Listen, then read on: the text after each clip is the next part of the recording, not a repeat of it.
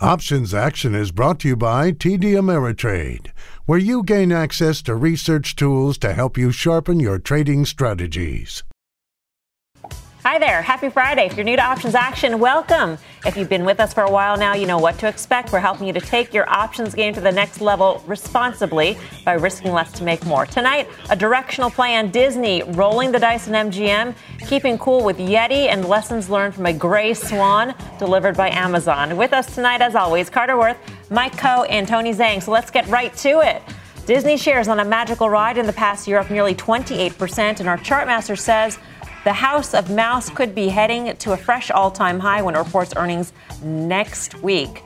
Um, let's first go to Mike, though, with the outlook for Disney. Mike? Yeah, so I mean, this is an interesting situation. We've got Disney very close to all time highs right here. And if people are just taking a look at the historical performance of the company, one of the things that you might be asking yourself is you know, we've got free cash flow for the year that's probably going to be one sixth of the peak that it reached in 2018. We've got net income that's going to be a small fraction again of what it was in 2018. The parks are closed. You know, what is the bull case here? Well, the bull case is uh, a couple of things. For one thing, you've got Disney Plus. So, with just shy of 90 million subscribers, maybe the 2024 expectation of multiplying that by close to four, 350 million subscribers. Put that in perspective. That puts them soundly in competition with a company like Netflix, which itself just has over a market capitalization of over $200 billion. This week, we heard California legislators talking about the possibility of reopening parks in the state of California. Disneyland brings in about $4 billion a year in revenues, of course. And you're going to hopefully see as we come out of the, the back end of this pandemic, people starting to go back and participate in those areas. Right now, they're taking a look, believe it or not, at close to $90 billion in revenues about two years out from now. That would be the highest ever. So, despite the fact that you have these high levels, that would be one of the reasons why people make a bullish case in Disney. All right, so let's see uh, what the outlook is technically. Carter, what do you see? Well, it's a it's a good setup. Let's just say it that way and go right to the charts. Four in total. The first one. This is a simple one-year chart of Disney. No judgments or annotations by me. Next chart. One way to draw the lines, which is to say, you see those two gaps right? Uh, it takes a lot of buying pressure to move a stock up with a gap, typically news uh, and often earnings. So the stock, after gapping up, has been consolidating, doing nothing as the market's gone higher and higher. You can call it a wedge, an ascending triangle, doesn't matter what you call it. They're usually resolved in the direction of the primary move. Now, a longer term chart, one of two. The third chart. Disney broke out on its earnings above uh, well defined tops at a common level and then it checks back, final chart, and the check back, the give back, reintroduces that ascending wedge or triangle. So a stock that basically returned to its pre pandemic high, broke out on news, and then is consolidated for the better part of two, three months. In principle, the next directional move is up, not down. So we like it here for a good 8, 10%. All right, so now we have the fundamental case and the technical case. Mike, why don't you lay out the trade? Yeah, let's talk about the options case. So typically over the last eight quarters, this is a stock that's moved about 3%. Right now, the options market is implying double that, a move of about 6% after they report. What does that tell us? Options prices are elevated. When we know that options prices are elevated, we try to take advantage of that by collecting some premium, but we want to do so in a way that doesn't take a great deal of risk. I was looking out to March, the 180 160 put spread. We want to sell that spread. That's a credit spread then collecting about eight dollars and seventy-five cents or so for the dollar, for the 180 strike puts. When I was looking at that, buying the 160s against it, net net, you would be collecting a credit of about six dollars and thirty cents per spread. That's $6.30 per share when you put this trade on. Now, we're usually looking, when we do these credit spreads, to collect somewhere between 30 and 40% of the spread. This is towards the lower end of the range. But I think this is a situation that sets up well. And by buying that downside put, you're hedging yourself against the risk that you see a really disappointing quarter. I don't expect one, but if you do, that's the hedge. We did see that happen in 2015. This is a very different dynamic, though, right now. This is one of the investment strategies you can enlist, essentially, if you're going to use options going into catalysts like this one. All right. Tony, do you like uh, Disney? Do you like the trade? Yeah, so I like both the technical and fundamental reasons that Mike and Carter laid out. I think the pent up demand with the theme parks as long as well as the streaming numbers that are coming out from Disney Plus are very strong on the fundamental side. The chart setup looks very strong for a potential breakout here. My only concern is after the stock jumped from 150 to 175 on December 11th when they came out with the strong Disney Plus numbers, the stock has underperformed since then. And if we use Comcast as earnings as a preview here, Comcast as a company reported very strong earnings and the stock didn't jump at all off of that back of that those earnings. So my concern is that Disney doesn't have that big breakout here, but that's why I like Mike's trade. Uh, in two out of the three scenarios, if Disney uh, uh, Disney stock rises on earnings or if it trades sideways, this strategy is profitable. Only if Disney's trade uh, Disney stock uh, declines significantly do you see any significant losses here on this particular strategy. So for those reasons, I like the trade itself. We should note that Comcast is a parent company of this network. Um, Carter, what's your response to uh, the points that Tony brought up about uh, the trading pattern in December for Disney? Sure. Well, I mean that's that's the point of when you rest after a great period of strength, it's usually the pause that refreshes. The point is that after an exertion like that, a sideways move is more often than not the preview, the setup for the next directional move. And of course, on any given week or month, you can have poor relative performance, but that is either the opportunity or the problem. In this case, Disney not making any progress for two months as the market's gone higher, mm-hmm. having trounced the market in the preceding two months, the setup or sequence would call for higher, and that's the bet. All right. Well, let's roll the dice on another slice of the reopening trade. MGM reporting earnings next week as well. Tony says the casino stock could be about to hit the jackpot. So, Tony, how are you playing this one? Yeah, I'm taking a look at MGM more so on the online betting side with the Super Bowl here this weekend. There's a lot of interest in the Bet MGM side of the business that is expected to grow quite a bit here on Super Bowl weekend here. So if we take a look at the chart here on MGM here over the past two years, We've had a pretty spectacular drop here from about $34 high back in January of last year down to just $6. And it clawed all the way back here this week to make a new 52 week high today. And I'm looking for a potential breakout here above this $34 level that it put in back in January as a potential breakout level all the way up to the next, uh, the $38 level, which is the all time highs. And if we zoom in here to a shorter term chart here over the last six months, the stock has been pretty much range bound from 30 to 32 over the past couple of uh, months and has just recently breaking, broke, broken out above that range here uh, this week. And especially if you consider the fact that it's been coupled with very strong relative strength relative to its sector, that's the type of relative strength that I like to see going into an earnings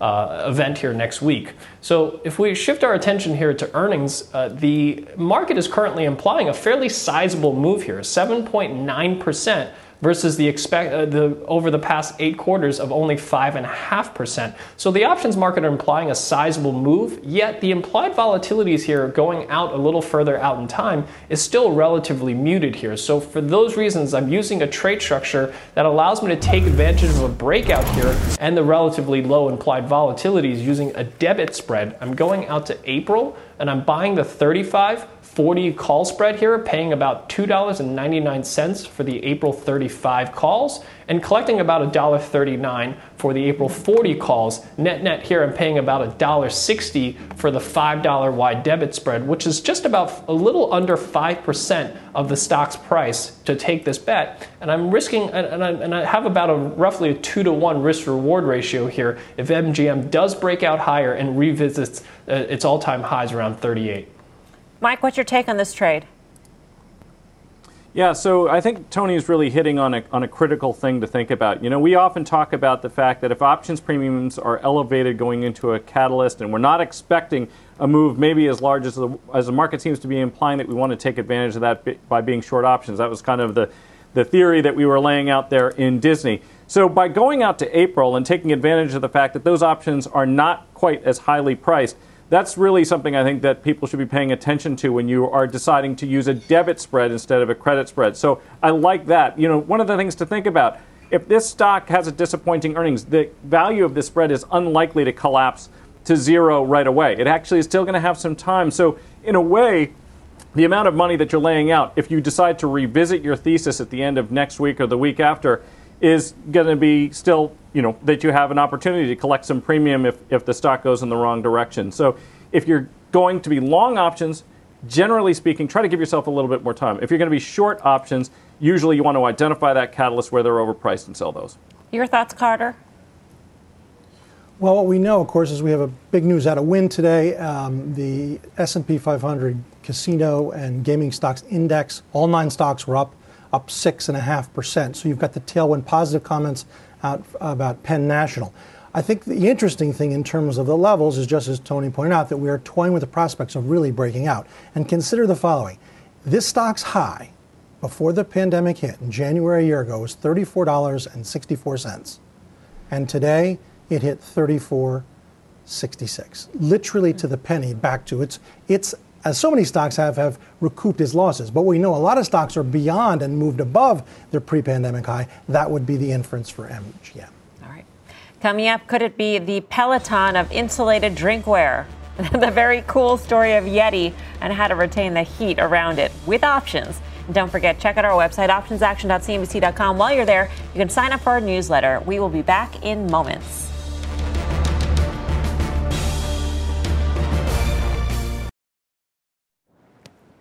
Welcome back to Options Action. Still more earnings to come next week. And when things get hot, options can keep you cool because sometimes an amazing stock growth story can be under your nose, literally, as you sip your still warm morning coffee.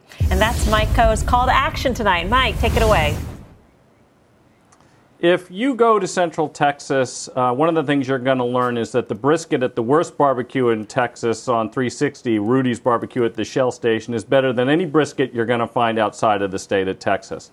If you move to Central Texas, you're going to learn that you can have 90 days in a row when it's over 90 degrees. And I moved to Central Texas and I lived there for five years. And I figured out that the only way to keep your drinks cool was to buy a Yeti. You'll notice behind me I've got a whole pile of these things.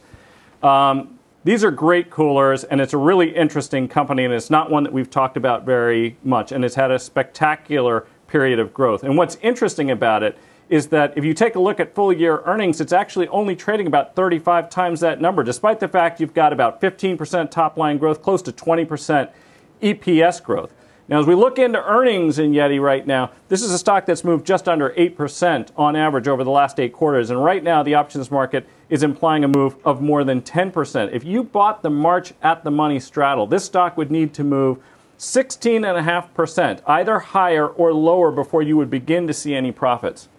So when I take a look at that, to me, this actually speaks to what we were talking about earlier in the show. You want to try to take advantage of that situation by selling those overpriced options. I was looking at the March 80 calls and the March 65 puts. I could sell each of those for $3 and $2.60 respectively. That doing that trade, I would collect about $5.60. And then I can use those proceeds to help finance the purchase of a longer dated May at the money 72 and a half call for $9.10. So I'm trying to take advantage of the fact that the longer dated options are not going to decay as quickly, sell these nearer dated ones, which are likely to decay very quickly going into a catalyst like this. So this gives me upside up to and basically through that higher strike call, the 80 strike call that I'm short. Uh, so that's basically upside of about 10% from here if the stock should rise. On the downside, of course, if the stock fell, I could have that stock put to me. If I'm short a put, the holder of that put has the right to sell me those shares at that lower strike price, in this case, $65. But remember, I'm still going to own that longer dated call in the midst of all of this. So again, trying to take advantage of elevated short dated pre- premiums going into a known event. A company I really like, great cr- products, and a great growth story and on top of that, trying to take advantage of the fact that the longer dated options I'm buying are not going to decay as quickly.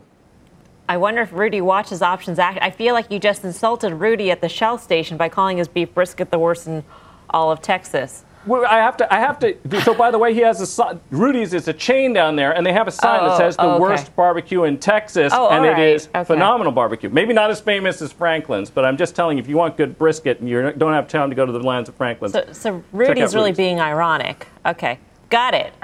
Carter, what are the technicals looking like for this one? Well, they're good, but before getting to that, you know, uh, the analyst community, 16 people covering it you have the perfect setup. They don't believe in it. Their 12 month forward price target is exactly where the price is trading now, 72. They believe there's no upside. In any event, three charts. Yeti. The principles are the same regardless of the business. A steady, orderly uptrend. You can see it there. I've annotated the trend line. Second chart. It's also a channel. put in a second line, meaning north by northeast, steadily higher, never gets too hot. And when it does, it pulls back. Remember, this stock lost 19% uh, in the past two weeks before this week's bounce. The third chart and final chart, another way to look at it. Uh, the channel with the midpoint, north by northeast, steady as she goes, higher, and never too uh, steep and hysterical. And when it does get a little steep, it pulls back, and that's the setup for the next advance. Tony, what do you make of the trade?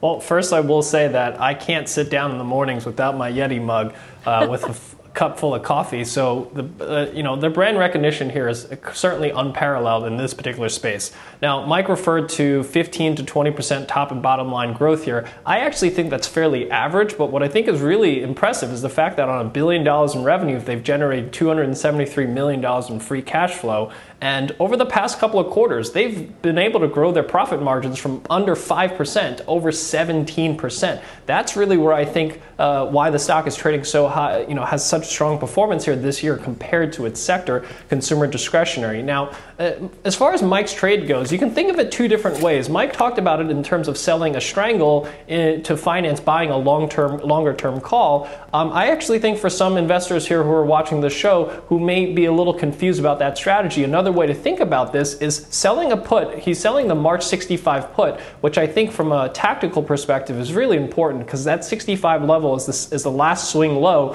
which corresponds with that channel that Carter's re- referring to, and then using the, those proceeds to finance a, a call a diagonal here. He's trading the 72.5 80 March uh, May diagonal here, and if you just traded di- the diagonal itself, he would have been risking about eight, a little, a little over eight percent of the underlying stock price to trade that diagonal. But by selling the put, you've reduced the risk of the overall trade down to uh, just under 5%. So reduction in risk here is really key here. You do add a little risk if the stock declines significantly, but for the for looking at the fundamentals, I think the the, the probability of that is relatively low. All right. Up next, you can do all the fundamental research. You can tackle the technicals. Your trade can be working, and then the boss quits. Lesson to be learned from a gray swan at Amazon and how options can keep your feathers from getting too ruffled. Plus, we're taking your tweets to send them your way, our way, I should say, at Options Action. We'll be back right after this.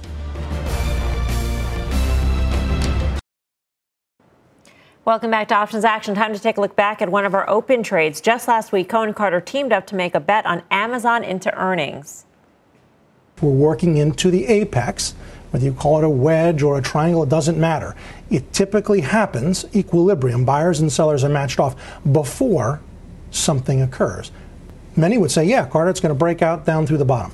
That's not my bet. I think it's going to break out to the upside. A single share of stock would cost you more than $3,200 right now. One round lot, which is 100 shares, would be 320,000. Uh, so one thing we could do is look to buy a call option on a like amount of shares instead and then look to sell some of the elevated options premium in the more near dated options. I was looking specifically at the June 3300 calls. You could pay about $274 per share for those, obviously, much less than a share of stock. Remember, every call option represents 100 shares, though, so you have to multiply that by 100 and then sell the February 2550 calls against it for $37.5 a piece. Net net, you're going to be spending the equivalent of $236.50 per share. All right, so you know what happened. Amazon posted very strong results, but then announced that Jeff Bezos will step away from his role as CEO. Um, we'll get to Mike in a second with the trade, but Carter, what's your take at this point?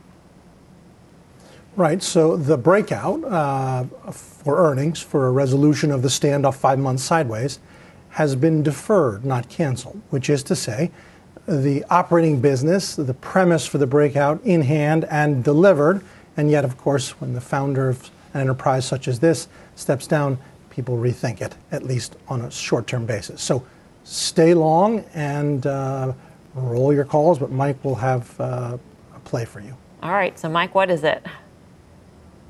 Yeah, so th- it's interesting. I mean, this was looking great right after earnings, and then, of course, uh, Jeff lowered the boom on us. But what's interesting, of course, with this trade is that because of the decay in the near dated options and the fact that the stock actually has held up relatively well after suffering a little bit of a setback right after that announcement, we actually can stay long those longer dated calls and just essentially turn this into what we call a super calendar. That's a situation where we cover those short calls that have essentially decayed to nothing, and then we sell another set, maybe another month out. We own those June calls, remember, so we've got less capital allocated than we would have had we owned the stock. We are seeing some mild profits, maybe not as good as we'd hoped in you know after earnings, and we can essentially continue to make this play through time.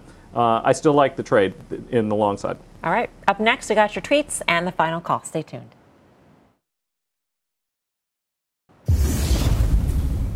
Welcome back to Options Action. Time for tweets. Our first viewer asks, "Is now a good time for a covered call on AT&T looking at March 26th?" Mike, what do you say? I think this person's paying really close attention. This is a smart expiration for two reasons. One, they've reported earnings in January and they don't again until April. So you're going to be selling an option that doesn't capture that. But there's another very important reason. This stock pays a very big dividend and it goes ex dividend very early in April. So there's no assignment risk by selling this near dated expiration. So I think this is a very smart expiration to choose for a covered write in AT&T. All right, our next viewer asks, is there any way to know if a giant on the money call buy is someone buying insurance against a giant short stock position? Tony, why don't you take that one?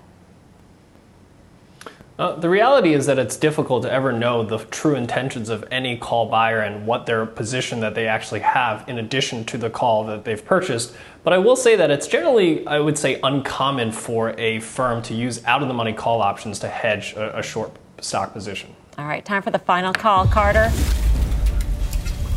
Disney long into earnings. Tony. Betting on MGM, long Mike. a call spread. Mike. I'm rooting for you, Tom Brady. Take it home. Have a great weekend. Mad Money starts right now.